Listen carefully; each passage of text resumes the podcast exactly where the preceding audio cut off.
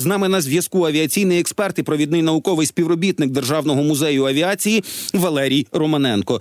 Пане Валерію, вітаю вас в ефірі. Слава Україні! Героям слава доброго ранку.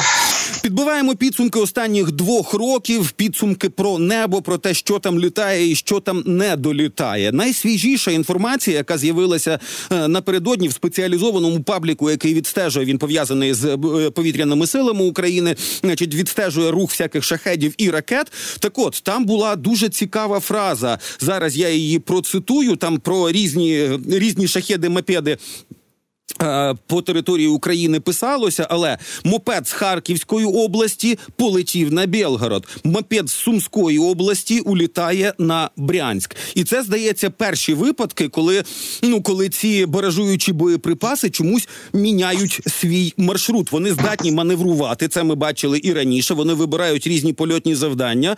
Але якщо там пару тижнів тому все частіше з'являлися повідомлення, що ось безпечно шахет посаджений чи Орлан посаджений, вражений, то тепер уже повернути шахет це у них якийсь глюк, чи можливо наші отримали якісь системи, які дозволяють втручатися в навігацію мопедів. Що ви про це думаєте? Як про принаймні можливу перспективу? Та ні, я думаю, що це все ж таки. Е, росіяни неправильно запрограмували ці шахеди або якісь збої. Бо розумієте, ми можемо просто е, засобами радіоелектронної боротьби ми зможемо ну, могли в усякому разі, значить, були такі випадки, могли придушувати ці шахеди, придушувати канал зв'язку з супутниками, не більше того. От і е, якщо е, шахет втрачає е, канал зв'язку з супутниками, от в цей момент, якщо він, наприклад, от були випадки, коли ці шахеди заходили, наприклад, на Київ із заходу. Ну, якщо вони десь в місто ближче до кордону е, заходили, е, тобто обходили всі лінії протиповітряної оборони, щоб зайти з тилу, і в цей момент е, е, перебили їм зв'язок з супутником, то він може в цьому напрямку подовжувати. Продовжувати рухатися прямолінійно, тобто в, у цьому випадку він буде рухатися з заходу на схід.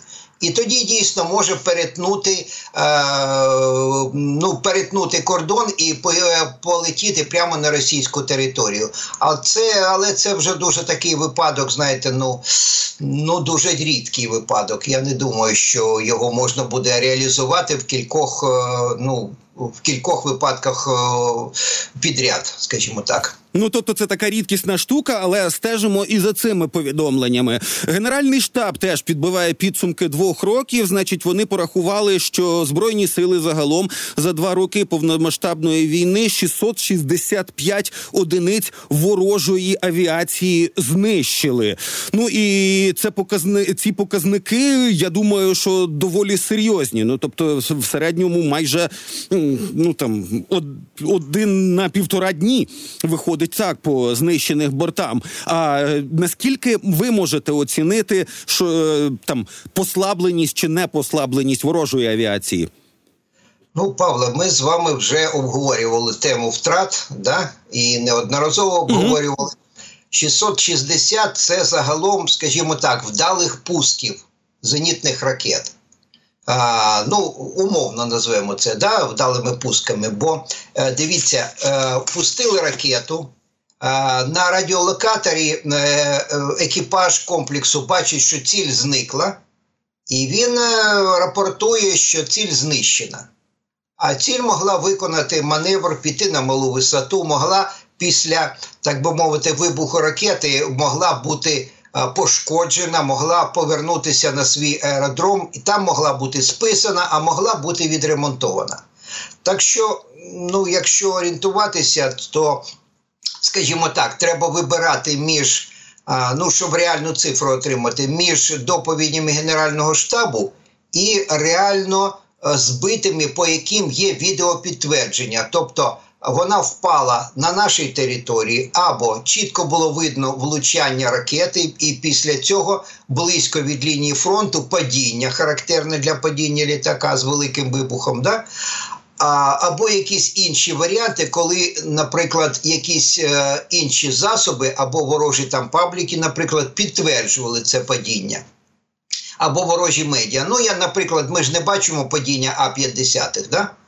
Але вони чітко падають, там видно вибухи, видно значить, глибоко ворожій території. Є відеопідтвердження. Так от, якщо е, брати лише відеопідтверджені е, або підтверджені там супутниковими знімками місця ураження на аеродромах, то, скажімо, кількість знищених ворожих літаків, вона, ну, скажімо так, значно менша. От. І я би так орієнтувався все ж таки на те, що ми знищили не там 600, як ви кажете, ворожих літаків, а десь не більше половини від цього числа, але це вже реально. Ні, там було сказано, що ми можемо 640 загалом в, е, значить повітряних цілей. З них приблизно половина це літаки, і 325 – це гелікоптери. Тобто, це загалом для всієї авіації і вертольотної, і літакової. Можливо, от Ну, в цьому якраз колізія.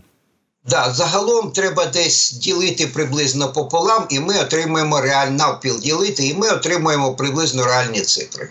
Добре, ну і оцей черговий А-50, про який, ну правда, було відео від якихось місцевих, як воно там на трудовою Арменію потім падало. Потім навіть були якісь кадри деталей цього вже літака на землі, фрагменти крила. Це те, що я побачив, але це було дуже і дуже далеко від української території. А далі з'явилося повідомлення, що можливо хтось із наших умільців модернізував установку С-200 і ракету до неї. Ось, до речі, військовий оглядач групи «Інформнапалм» Костянтин Машовець пише дослівно: я колись на другому курсі військового училища складав достроково заліки з КФС на цьому комплексі, і там, значить, дальня межа зони ураження по такому типу цілей 255 кілометрів, а в модернізованому варіанті всі 300 кілометрів. Модернізувати 60-річну модель е, зенітно-ракетного комплекса. Е, це мені здається щось таке на межі реальності. Як ви оцінюєте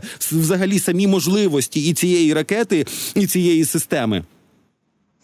Ну, знаєте, в нас був такий е, перший замміністра оборони Іван Руснак. Так от, в 18-му році він доповідав, що а, е, наші збройні сили, оскільки в нас не вистачало зенітно-ракетних комплексів, так е, відновили шість типів зенітно старих радянських зенітно-ракетних комплексів, в тому числі комплекс С-200. Загалом цей комплекс має величезну ракету. Ну там вона понад 10 метрів довжиною, вага, там- вага там десь здається 7 тонн. По пам'яті кажу, бо е, я колись теж ми вивчали цей комплекс. От. І, е, скажімо так, в них в неї радіоелектронне обладнання старе радянське мало величезні розміри. Зараз не потрібно такі розміри для того, щоб забезпечити е, характеристики цієї ракети. Там, ну, наприклад, дальність виявлення чи там е, по роботу навігаційної системи. Зараз все не лампове, як були колись, чи, і не, чи напівпровідникове, а все зараз на мікросхемах. Тому загалом я думаю, що можливо, якщо потрібно, можливо відновити можливості, відновити цей комплекс. І можливості ракети будуть загалом, ну ніхто не буде відновлювати двигун ракети, бо це загалом дешевше створити новий комплекс. Але власне навігаційну систему, систему наведення, ну при великому бажанні, я думаю, що можна відновити. А загалом ракети дійсно летіли. Ну там є, е, є е, остання ракета, називалася В-880М. Так от. е, в неї дальність сягала 300 кілометрів. Це технічна дальність ракети. Тобто вона гарантовано могла летіти на, на, на таку відстань. А на, е, під час випробувань казали, що деякі е, ракети залітали і на 350 кілометрів. Тобто їх запускали по такій траєкторії, що в них е, був там запас е, енергії, і вони продовжували політ навіть на більшу дистанцію. Ну, наприклад, такою ракетою С-200 був збитий над Чорним морем російський Ту-154, так відстань до нього сягала 255 кілометрів. А це коли ще міністром оборони був Кузьмук, і оцей оцей скандал над Чорним морем. Я так розумію, ви Так, про цю ситуацію. 2001 рік. 2001 рік. Ну і тоді ще е, частина дискусії, тому що зразу з'явилися коментарі, що ну а як же це могло статися? Для того, щоб підсвічувати цю ціль, да, треба було щоглу е, самої пускової установки, ну радіолокаційної станції, яка біля пускової установки для підсвітки піднімати приблизно на кілометр над рівнем горизонта. І далі почалися контраргументи, що сам радар у цього е, літака А 50 міг е, ну спричинити до того, що ракета спрацювала у пасивному режимі. Нам треба щось про це знати, чи це такі ну суто технічні дискусії, які можуть між фахівцями вестися? Ну розумієте. Загалом ракета комплексу С-200 це дуже цікава штука. Там і ракета, і радар такі, що про неї можна дуже багато говорити. Да? А, По-перше, це єдина ракета, яка ще до пуску мала бачити ціль. Ще до пуску, вона ще на пусковій, а вже відбитий сигнал від ракети, е, приймач, е, ну, радіолокатор цієї ракети мав бачити.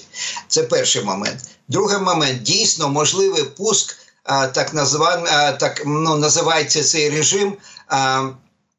Пуск по джерелу радіоелектронного випромінювання. Таким чином старає, старалися уражати е, літаки, постановники радіоперешкод. Ну, по-англійськи це home on jam, самонаведення на джерело перешкод. І дійсно радар цього е, ну, радіолокаційна станція літака А-50 має звичайно дуже потужне випромінювання і може в цьому режимі значить, могли направити на нього зенітну ракету.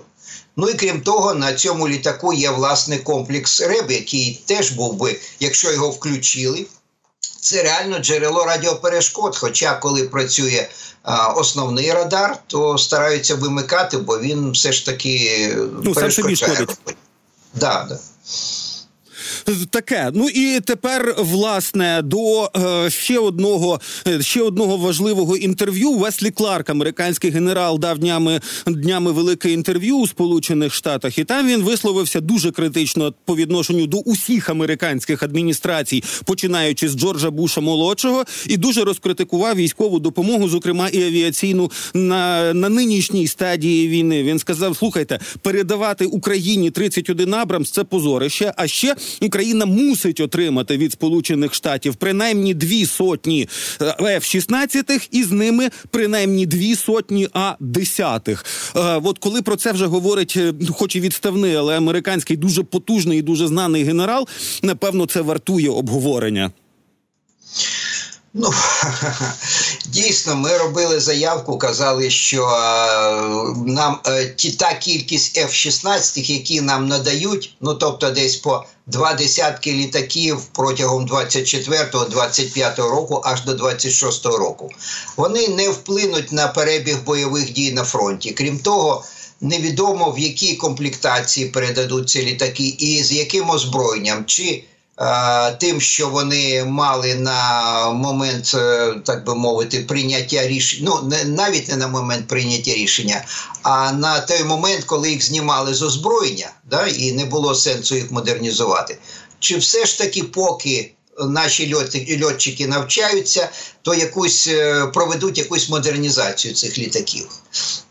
Бо загалом літак моделі. Е, літак F-16 блок 52, які нам передають, да, вони поступалися за характеристикам сучасним російським літакам. От. І, е, звичайно, коли ми їх отримаємо, ми зможемо використовувати їх дуже обмежено. От я дуже сподіваюся, що все ж таки буде проведена якась модернізація до більш сучасних стандартів, хоча б до стандарту 60-60, е, блок 60-62. Ну а по кількості я вже сказав, е, росіяни зараз мають приблизно сотню бомбардувальників су 34 десь понад 110 су 35 ну не менше сотні е, Су-30 і достатню кількість модернізованих Су-27. Тобто, загалом можуть, ну як казав генерал Скібіцький, можуть виставити проти нас до 300 сучасних літаків, будові десь починаючи з 2008 року. Тобто з потужними радарами, От або якщо навіть старі радянські су 27 то модернізований, хоча б до стандарту 4.1+. Е, ну і власне, а як ви тоді оцінюєте оцей пташкопад за останній, ну по суті, тиждень, коли там е, сім літаків протягом шести днів, здається, було збито, і, і взагалі весь лютий він такий насичений авіакатастрофами е, ефективними серед російської авіації. Щось у нас помінялося, з'явилася якась нова тактика. Як це сприймати? Ну розумієте, росіяни майже рік е, безперешкодно скидали на нас оці крилаті е, авіа, крилаті авіабомби, каби. Да? От вони там керовані, але основне їх, е, так би мовити, чим вони відрізняються від інших, це великі крила. Тому каби краще розшифровувати як крилаті авіабомби. От. А, і е, ці скидання бомб е, з відстані там 30-40 кілометрів до лінії фронту, щоб вони ще залітали на таку ж на 30-40 кілометрів на нашу територію, да? Угу. вони наносили значні втрати нашим військам. І майже рік ми шукали проти них якусь зброю. І я думаю, що використали все, що можливо, і блукаючи Петріот, і С-200, і може ще якісь тактичні прийоми для того, щоб ну, вдосконали, е, вдосконалили якісь тактичні прийоми. Ну, наприклад, е, підсовували в режимі засада зенітно-ракетні комплекси набагато більше до лінії, набагато ближче до лінії фронту, ніж загалом це е, ну, можливо, коли ти. Е, Ну, е, хочеш мінімізувати е, без, небезпеку втратити його від російської артилерії. От. І таким чином такий комплекс дозволив досить активно працювати по російській авіації і знищувати, бо основна маса знищених літаків це загалом носії оцих кабів. І власне по них і працювали так з ризиком для зенітно-ракетних комплексів і власне їхніх екіпажів, але але ефективно відпрацювали. Дуже дякую вам за розмову. Дуже дякую вам за роз'яснення. Сподіваюся, літачків у росіян і гелікоптерів буде падати ще більше і ще частіше. Але на цьому, шановні, моя сьогоднішня частина спеціального ефіру на радіо НВ добігає кінця. Ми побачимось завтра зранку. Все буде Україна, все буде рок-н-рол. Україна обов'язково переможе. Слава Україні!